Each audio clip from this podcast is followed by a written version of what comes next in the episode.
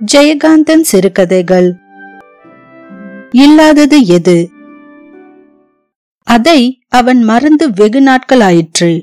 இந்த பிரபஞ்சத்துக்கே மூல வித்தான அதை மறந்து ஏன் அதை மறுத்தும் இந்த பிரபஞ்சத்தையே தனதாக்கிக் கொள்ள போட்டியிட்டு முன்னேறி முன்னேறி வெற்றி கொள்ளும் அவன் வெறியும் கொண்டு அந்த வெறியில் தன்னை மறந்து தன் பிறவியை மறந்து தன் காரியத்தில் கண்ணாய் இருந்து கொண்டிருப்பதைக் கண்ட அது தானே அவன் எதிரில் வந்து திடீரென்று பிரசன்னமாயிற்று. அப்பொழுதும் அவன் அதை கவனிக்கவில்லை. அணுவை பிளப்பதில் வெற்றி கண்ட அவனது தீட்சண்யமிக்க விழிகள் அண்டங்களையெல்லாம் துருவி ஆராய்வதில் முனைந்திருந்தன. அவனை சுற்றிலும் நவநவமான மிக நவீன யந்திரங்களும் வேகத்தை தூரத்தை காலத்தை துல்லியமாய் அளக்கும் கருவிகளும் இருந்தன. கற்பனைக்கும் எட்டாத தூரத்தில் சுழலும் கிரகங்களில் என்னென்ன நிகழ்கின்றன என்று கண்முன் காட்டும் கருவி ஒன்றில் அவன் முகம் குனிந்திருந்தது. அவனது இரு செவிகளையும் அடைத்திருந்த கருவியின் வாயிலாக அவன் மற்றொரு உலகத்து செய்திகளை கேட்டுக்கொண்டிருந்தான் அவன் எதிரில் வந்து தனது பிரசன்னத்தை உணர்த்தியும் அவன் தன்னை ஏறிட்டு காணாதிருப்பதைக் கண்டு அது கோபம் கொள்ளும் நேரத்தில் குனிந்திருந்த அவன் தலையும் அதில் பஞ்சாய் நரைத்திருந்த சிகையும் அதன் பார்வையில் பட்டது. ஹம் இன்னும் இவன் இதை வெல்ல கற்றுக்கொள்ளவில்லையே என்ற நினைவில் கொஞ்சம் சமாதானமுற்றது அது. மூப்பையும் மரணத்தையும் வெல்ல இயலாத இந்த மனித ராசியிடம் போய் நமது கோபத்தை காட்ட வேண்டாம் என்று அமைதி அடைந்தது அது. ஒரு காலத்தில் தனது பிரசன்னத்திற்காக வாழ்க்கையையும் மனித பந்தங்களையும் துறந்து வனமேகி எண்ணற்ற காலம் கண்மூடி தவமிருந்து காண முயன்று தோற்ற அல்லது வென்ற அந்த மனிதனின் வாரிசா இவன் எதிரில் வந்து வலுவில் நிற்கும் என்னை ஏறிட்டு பாராத இவன் விழிகள் குருடோ? இல்லை இல்லை. இவன் பார்வை இவனுக்கு எட்டாத தூரத்தில் நான் இருத்திய கிரகங்களை எனது திரைகளையும் விலக்கி பார்க்கின்றன. அந்த விஷயத்தில் இவன் வென்றுதான் விட்டான். ஏ ஜீவாத்மாவே என்னை பார். அது அழைத்த குரல் அவன் செவியிற் புகாதவாறு அந்த கருவிதான் அவன் காதை அடித்துக் கொண்டிருக்கிறதே. ஒளியுருவாய் ஒளியுருவாய் உருவற்ற உருவாய் அவன் எதிரே பிரசன்னமாயிருந்த அது தன் இருப்பை அவனுக்கு உணர்த்த முயன்றது. திடீரென்று கண்ணை பறிக்கும் பிரகாசமும் செவிப்புலனை போக்கும் இடியோசையும் அவனது காரியத்துக்கு இடைஞ்சல் விளைவித்தன. அந்த ஆராய்ச்சி கூடத்தின் யந்திரங்களிலோ அந்த கருவிகளிலோ ஏதேனும் கோளாறு நிகழ்ந்து விட்டிருக்குமோ என்ற பதைப்பதைப்பில் அவன் இயக்கத்தை அவசர அவசரமாக நிறுத்திவிட்டு அந்த ஆராய்ச்சி கூடத்தின் கேந்திர ஸ்தானத்தை பரிசலித்தான் அந்த கிழட்டு விஞ்ஞானி. எல்லாம் சரியாகத்தான் இருக்கின்றன. பின் எங்கிருந்து வந்தன? அந்த பெரு வெளிச்சமும் இடி முழக்கமும் என்று அவன் தனது நரைத்த தலையை நரம்புகள் நெளிந்து சருமம் சுருங்கிய கரத்தால் சொரிந்து கொண்டே யோசித்தான். அப்போது ஏ ஜீவாத்மாவே என்ற குரல் கேட்டு தனது நரைத்த சிறிய தாடியை ஒரு விரலால் நெருடிக்கொண்டே புருவத்தை சுளித்தவாறு கண்களை மூடி சிரம் நிமிர்த்தி அந்த ஆராய்ச்சி கூடத்தின் நடுவில் ஒற்றை மரமாய் நின்று திகைத்தான் அவன். ஏ ஜீவாத்மாவே என்னை பார் என்ற அதன் குரல் எட்டு திக்கிலிருந்தும் பிறந்து எதிரொலியின் கன பரிமாணங்களுடன் அவ்வாராய்ச்சி கூடத்தின் மையத்தில் நின்றிருந்த அந்த மனிதனை வியூகம் அமைத்து தாக்குவது போல் ஒலித்தது. யார் நீ? என்று முகட்டை நோக்கி நிமிர்ந்த தலையை தாழ்த்தாமல் இமைகளையும் திறக்காமல் கேட்டான். நான் தான் பரமாத்மா. ஓ வழி தவறி வந்துவிட்டாய்.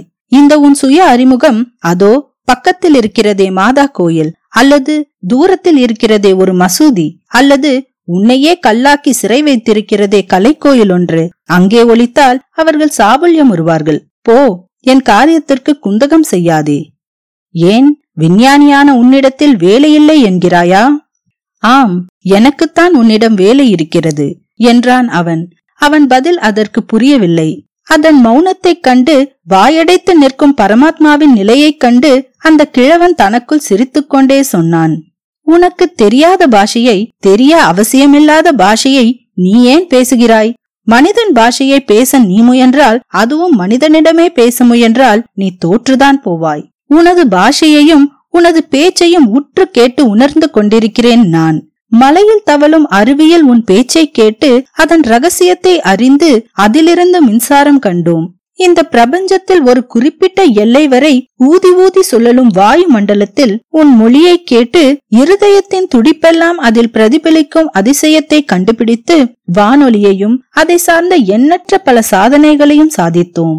புரியாத பாஷையாய் எட்டா தொலைவிலிருந்து கண் சிமிட்டும் தாரகைகள் என்னும் உனது நயன பாஷைகளையும் புரிந்து செயல்பட முயன்று எங்களுக்கு நீ விதித்த எல்லையையும் மீறி உன்னால் பூட்டி வைக்கப்பட்ட கோடானு கோடி வானத்து ரகசியங்களை எல்லாம் கொண்டு வந்து இந்த எளிய புழுதி படிந்த பூமியில் போட்டு உடைத்துக் கொண்டிருக்கும் எங்கள் பாஷையை நீ பேச முயல்வது வீண். நீ உனது பாஷையை பேசிக்கொண்டே இரு. ஒரு நாள் உன் குரலிலிருந்து நீயே சிக்கிக் கொள்வாய். உன்னை தேடி வந்து உன்னை சிறைப்பிடிப்பதோ அல்லது நீயே இல்லை என்று உணர்த்துவதிலோதான் எனக்கு பெருமை. உனது பிரசன்னம் எங்களுக்கு தேவையற்றது. அதைத்தான் நான் குறிப்பிட்டேன். உனக்கு என்னிடம் வேலை இல்லை எனக்கு உன்னிடம் வேலை இருக்கிறதென்று. அவன் இன்னும் தன் கண்களை மூடிக்கொண்டே பேசுவது அதற்கு வியப்பளித்தது. என்னை பார் பிறகு நம்புவாய் என்றது அது. முடியாது. நீ என் கண்களுக்கு தெரிந்தால் அது வெறும் ஜாலமாகிவிடும். கண்ணும் செவியும் வாயும் மூக்கும் மெய்யுணர்வும் அல்ல உன்னை நிர்ணயிப்பது. இவற்றுக்கெல்லாம் எஜமானன் என் அறிவு. அறிவின் கருவிகளே இந்த புலன்கள் யாவும். என் கண்ணுக்கு நீ தெரிந்தால் என் அறிவு உன்னை மறுத்து உன்னை தோலரித்து நீ யார் என்று எனக்கு சொல்லிவிடும். இந்த நிமிஷம் வரை நீ நீ அல்ல நீ எனது பிரம்மை. நீ நாஸ்திகனா? என்று கேட்டது அது. இல்லை என்றான் அவன். நீ ஆஸ்திகன்தானே? என்றது அது. அதுவும் இல்லை என்றான் அவன். அது மீண்டும் வாயடைத்து மௌனமாயிற்று.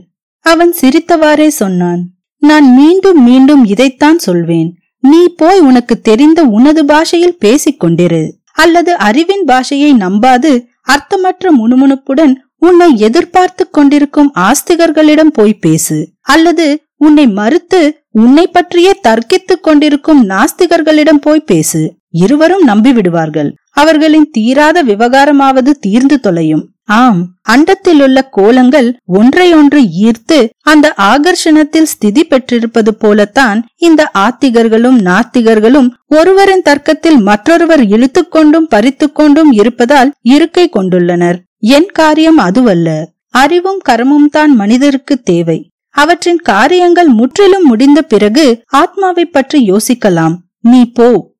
ஏ அறிவாத்மாவே உன் அறிவின் வல்லமையும் கரங்களின் நுண்மையும் ஒருபுறம் இருக்கட்டும். நீ துருவி துருவி ஆராய்வதாகவும் கண்டுபிடிப்பதாகவும் பெருமையடித்துக் கொள்கிறாயே அந்த பிரபஞ்சத்தின் இயக்கத்தையும் அவற்றின் நியதிக்குட்பட்ட போக்கையும் காண உன் மனம் வியப்படையவில்லையா? அந்த வியப்புக்கு மூல வித்தான அர்த்தமுள்ள ஒரு வஸ்துவை பற்றி எண்ணி பார்க்கையில் உனக்கு ஒரு பிரமிப்பு விளையவில்லையா?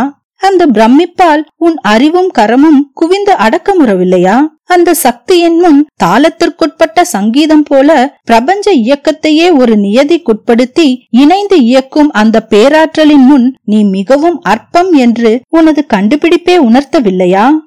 இல்லை நான் என்பது முன்னுமற்ற பின்னுமற்ற இடைநிலை என்று எண்ணி தனக்கு இருபுறமும் தொடர்ந்து வந்ததும் வருவதுமான சங்கிலிகளை துண்டித்துக் கொண்டு தன்மயமான நான் மட்டுமே ஸ்திரப்படுத்த முயன்று உன்னை தொழுது கொண்டு இருக்கும் மூடாத்மாக்களுக்குத்தான் அவ்வித பிரமிப்பு உண்டாவது சாத்தியம். ஆனால் நான் இந்த நூற்றாண்டில் வாழும் நானாகிய எனக்கு வெகு சாதாரணமாய் இருக்கும் எத்தனையோ விஷயங்கள் எனக்கு முந்தைய நூற்றாண்டுகளில் வாழ்ந்த நான்களுக்கு பிரமிப்பாய் தோன்றி அந்த மயக்கத்தில் உன் காலடியில் அவர்கள் வீழ்ந்தனர் என்று அறிந்தவன். ஆனால் இன்று எனக்கு புரியாத புதிர்கள் எத்தனை கோடி இருப்பினும் அவற்றுக்காக இந்த வினாடி நான் பிரமிப்புற்ற போதிலும் இவையாவும் தெளிவடையும். எனக்கு பின்னால் வரும் நான்களுக்கு ரொம்ப அற்பமான உண்மைகளாய் விளங்கும் என்று நம்புகிறேன். அதனால் தான் எந்தவித மயக்கத்துக்கும் ஆளாகாமல் உன் காலில் விழாமல் என் காரியத்தை நான் பார்த்து கொண்டிருக்கிறேன். இதற்கெல்லாம் அடிப்படை எங்கள் அறிவு புலன். ஒரு நீண்ட முடிவற்ற சங்கிலியின் ஒரு கண்ணியாக விளங்கும் நான் எனது கருமத்தை நிறைவேற்றுவதை தவிர மற்ற எதை பற்றிய பிரேமைகளையும் லட்சியப்படுத்த மறுக்கிறேன். எனக்கு பின்னால் வரும் நான் என்ற கண்ணி ஒவ்வொன்றும் அவ்விதமே செயல்படும். இந்த நான் என்னும் கன்னிகளில் ஏதோ ஒன்று வரப்போகும் ஏதோ ஒரு காலத்தில் ஆற்ற வேண்டிய காரியங்கள் அனைத்தையும் முடித்து பின் வழி தெரியாமல் திகைத்து நின்று விடுமானால் அப்போது நீ எதிர்ப்படுவாயானால் அந்த நான் ஒருவேளை உன் காலில் விழலாம். ஆனால் அவ்விதம் நிகழப்போவதில்லை ஏனெனில் அறிவு என்ற எமது மகத்தான புலன் எந்த அமைப்பிலும் சிக்கி இவ்வளவே என்ற வரையறையில் நிற்க தகுந்தது அல்ல. இந்த பிரபஞ்சம் எவ்வளவு விரிந்ததோ அத்தகைய விரிவு மிகுந்தது அறிவு. ஆகையினால் அந்த நான் என்ற அறிவின் முன் நீ என்ற பிரம்மைதான் மண்டியிட வேண்டும். ஆம் மானுடம் வெல்லும் பிரம்மைகள் நீங்கும் அது விளக்கப்படும். அது அவனது பிரசங்கத்தை கேட்டு அரை மனத்துடன் சிரித்துவிட்டு பின்னர் கேட்டது. அறிவின் அடிமையே உன் சர்வ வல்லமை பொருந்திய அறிவு உனது ஊன் பொதிந்த உடம்புக்கு உட்பட்டதுதானே? ஆம். சரி உன் உடம்புக்கு ஏற்படும் நோய் மூப்பு மரணம் என்ற விதியின்படி அதுவும் செத்து விடுகிறது என்பது ஒரு புறம் இருக்கட்டும். அந்த அறிவால் இந்த விபத்துகளை தடுத்துவிட முடியும் என்று கூட நீ நம்புகிறாயா? இல்லை நான் அவ்விதம் நம்பவில்லை. அதற்கு அவசியமும் இல்லை. ஏனெனில் என்னை மட்டுமே எனது அறிவை மட்டுமே முன்னுமற்ற பின்னுமற்ற அனாதியாய் எண்ணி தவிக்கும் மூடாத்மா அல்ல நான். எனக்கு நோயும் மூப்பும் மரணமும் ஏற்படலாம். அதனால் என்ன? நான் இளமை இழந்து மூப்படைவதால் மனித குலமே இளமை இழந்து மூப்படைந்து விடுகிறதா? நான் மரணமுற்று விடுவதால் உலகமே அஸ்தமித்து விடப் போகிறதா? என் அறிவு நைந்து போவதால் மனித குலத்தின் அறிவே நைந்து விடப் போகிறதா? அப்படி இருக்கும் பட்சத்தில் எங்கள் அறிவு அதற்கும் ஒரு மார்க்கம் அமைத்திருக்கும். அது அவசியமில்லை என்பதினாலேயே அந்த முயற்சியில் நாங்கள் இறங்கவில்லை. தனி மனிதன் இறந்து படலாம். அவனது அறிவும் அதன் ஆற்றலும் அழிந்து விடுவதில்லை. மனித அறிவே ஸ்திரமாய் சஞ்சீவியாய் இந்த பிரபஞ்சத்தில் வாழும் சக்தி பெற்றது. போதும் போதும் உங்கள் அறிவின் பெருமை விஷயத்துக்கு வருவோம் என்று சொல்லிவிட்டு அது சில வினாடிகள் அமைதியாயிருந்தது அந்த அமைதியான வினாடிகளில் அது மனிதனின் அறிவின் மீது கொண்டுவிட்ட பொறாமையும் அந்த அறிவை அபகரிக்க வழி தெரியாமல் பொறுமும் ஏக்கமும் வெளிப்பட்டன. சற்று நேரத்திற்கு பின் தன்னகங்காரமும் மிகுந்து கரகரக்கும் குரலில் அது அவனை மிரட்டியது. அற்ப மனிதனே சாக பிறந்தவனே இந்த நிமிஷம் உன் உயிரை நான் எடுத்துக்கொள்ள முடியும். சம்மதம் தானா? அந்த வார்த்தைகளை கேட்டு அந்த கிழட்டு விஞ்ஞானி ஒரு வினாடி திகைத்தே போனான். தனது அனுபவத்தை நம்பவும் முடியாமல் தன் உயிரை இழக்கவும் மனமில்லாமல் குழம்பி நின்றவன் சரி விவகாரம் என்று வந்தாகிவிட்டது பார்த்து விடுவோம் என்று எண்ணி தெளிவான குரலில் சொன்னான். நான் சாவதற்கு அஞ்சவில்லை. நான் முக்கியமான சில கண்டுபிடிப்புகளை குறித்துக் கொண்டிருக்கிறேன். எனது குறிப்புகளை ஆதாரமாக கொண்டு பல சாதனைகளை புரியலாம். அவற்றை முடித்த பின் நான் சாகத் தயார். என்று அவசர வேகமாய் ஓடி தன் இருக்கையில் அமர்ந்து போனை எடுத்து தலையில் மாட்டிக்கொண்டு அந்த கருவிகளை இயக்க ஆரம்பித்தான்.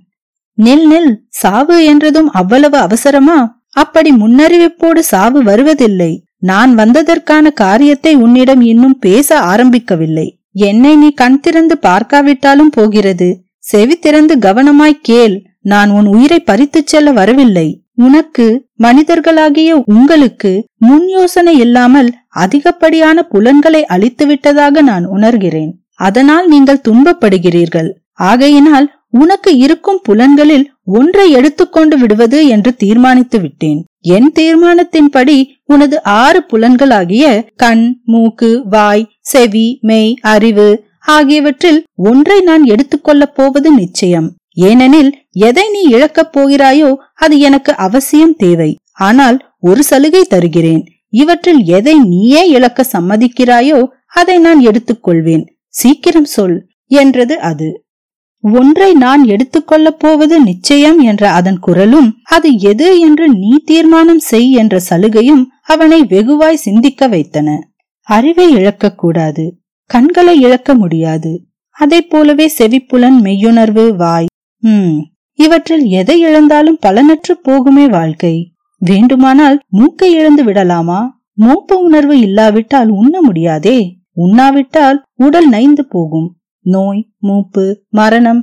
இவ்விதம் குழம்பிய கிழவன் அது இவ்விதம் கேட்பதில் ஏதோ சூது இருக்கிறது என்று சந்தேகப்பட்டான். ஆம் மனிதனின் அவன் அறிவின் மிக சிறப்பான அம்சமே இந்த சந்தேகப்படும் குணம்தான். சந்தேகம் ஆராய்ச்சி கருவியாய் அமைகிறது. அதிலிருந்தே யூகம் பிறக்கிறது செயல் விளைகிறது. ஆகையால் உன் சித்தத்திற்கேற்ப எதையாயினும் எடுத்துக்கொள் என்று கூறிவிடலாமா? என்று யோசித்தான். அவ்விதம் சொன்னால் அடுத்த வினாடியே தான் இழக்கப் போவது தன் அறிவு என்பதையும் அவன் உணர்ந்தான். அறிவினும் உயர்ந்த புலன் ஒன்று தனக்கு விளையலாகாதா என்று கற்பனை செய்தான். கிழவன் முகத்தில் புன்னகை ஒளி வீசிற்று. ஏ பரமாத்மாவே உனது சித்தப்படி என்னிடம் இப்போதுள்ள ஆறு புலன்களில் எதை வேண்டுமானாலும் நீ எடுத்துக் கொள்ளலாம். ஆனால் ஆனால் சீக்கிரம் சொல் என்று தன் விருப்பத்துக்கே அவன் விட்டுவிட்ட மகிழ்ச்சியில் அவனது அறிவு புலன் மீது எண்ணம் கொண்டு விட்ட அது பேராசையுடன் பரபரத்தது.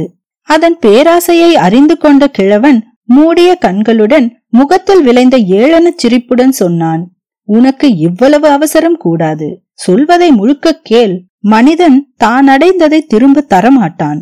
கேட்பது நீயாக இருப்பதால் சம்மதிக்கிறேன். சரி என்னிடம் இருக்கும் புலன் ஒன்றை எனக்கு அது தீங்கு பயக்கிறது என்பதாலும் உனக்கு வேண்டும் என்பதாலும் நீ எடுத்துக்கொள்ளப் போகிறாய். என்னையே எது என்று தீர்மானித்து நான் தருவதை கொள்வதாக சலுகை தந்தாய். அந்த சலுகையை நான் விட்டுக் கொடுக்கிறேன். உன் இஷ்டப்படி எடுத்துக்கொள்ளலாம் இந்த சலுகையை நான் விட்டுக் கொடுப்பதால் எனது ஒரு வேண்டுகோளை நீ புறக்கணிக்காமல் இருக்க வேண்டும் என்றான் அவன். இவனுடைய சர்வ சக்தியான அறிவையே நாம் எடுத்துக்கொள்ளப் போகிறோம். இவன் வேறு எதை வைத்துக்கொண்டு என்ன செய்துவிடப் போகிறான்? என்று எண்ணி உனது வேண்டுகோள் என்ன? என்றது அது. கிழவன் அமைதியாக ஒவ்வொரு வார்த்தையாய் சொன்னான். எனது புலனை எடுத்துக்கொள்ள வந்துவிட்ட மூல சக்தியே நான் அனுமதித்து விட்டேன். எனது வேண்டுகோளை நிறைவேற்றுவதற்கு முன்பே உனது காரியத்தை நீ நடத்தி கொள்ளலாம். எனது புலன்களில் ஒன்றை நீ எடுத்துக்கொள்வதற்கு முன் எனது வேண்டுகோளை தீர்க்கமாக பரிசீலித்துவிட்டு காரியம் செய். எனது வேண்டுகோளை நிறைவேற்ற முடியாமல் எடுத்துக்கொண்டதையே திருப்பித் தந்து பெரும் தோல்விக்கு உள்ளாகாதே. கேள் இதுவே என் வேண்டுகோள். என்னிடம் இருக்கிற புலன்களில் ஒன்றை எடுத்துக்கொள். என்னிடம் இல்லாத புலன் ஒன்றை பதிலுக்கு தா. பரமாத்மா பேரமைதியில் ஆழ்ந்து யோசித்தது. இல்லாத புலன் இல்லாத புலன் இல்லாததை எப்படி சிருஷ்டிப்பது? அறிவு புலனை எடுத்துக்கொண்டு பதிலுக்கு என்ன புலனை தருவது? தர முடியுமா? தந்தால் அறிவினும் சக்தி மிக்கதாய் அது மாறினால் இல்லாதது எது? உம் மானுடன் சொல்வான் அவன் பாஷையை நான் பேச முயன்றது சரி அன்று. இருக்கிறவனிடம் இருக்கின்றதை கேட்டால் இல்லாதவனிடம் இல்லாததை கேட்டது சரிதான். என்ற கடைசி முணுமுணுப்புடன் அது தன் பிரசன்னத்தை கலைத்துக் கொண்டு அங்கு இல்லாமலாகி எங்கும் நிறைந்து கலைந்தது. கிழவன் இடி போன்ற குரலில் சிரித்தான். நீ சாவாய் அதை நீ வெல்ல முடியாது என்று பதில் குரல் எங்கிருந்தோ வந்து ஒலித்தது. என்னால் தான் சாக முடியும். உன்னால் முடியுமா? நான் செத்தால் எனக்கு சந்ததி உண்டு. உனக்கு யார் இருக்கிறார்கள்? என்று சிரித்தவாறே திடீரென்று மார்பை அழுத்தி பிடித்துக் கொண்டு மரணத்திற்கு முன் ஏற்பட்ட இந்த கற்பனைகளிலிருந்து விடுபட்டு அந்த ஆராய்ச்சி கூடத்தில் தன் இருக்கை நின்றும் கீழே விழுந்தான் அந்த கிழட்டு விஞ்ஞானி. முன்னறிவிப்பு இல்லாமல் வந்த கோழை மரணம் விஞ்ஞானியின் உடலை குளிர தழுவிக் கொண்டது. அந்த ஆராய்ச்சி கூடத்தில் ஒரு கருகருவென சுருண்ட சிகையுடன் ஒரு இளைஞன் முன்னவனின் சந்ததி இப்பொழுது அமர்ந்திருக்கிறான்.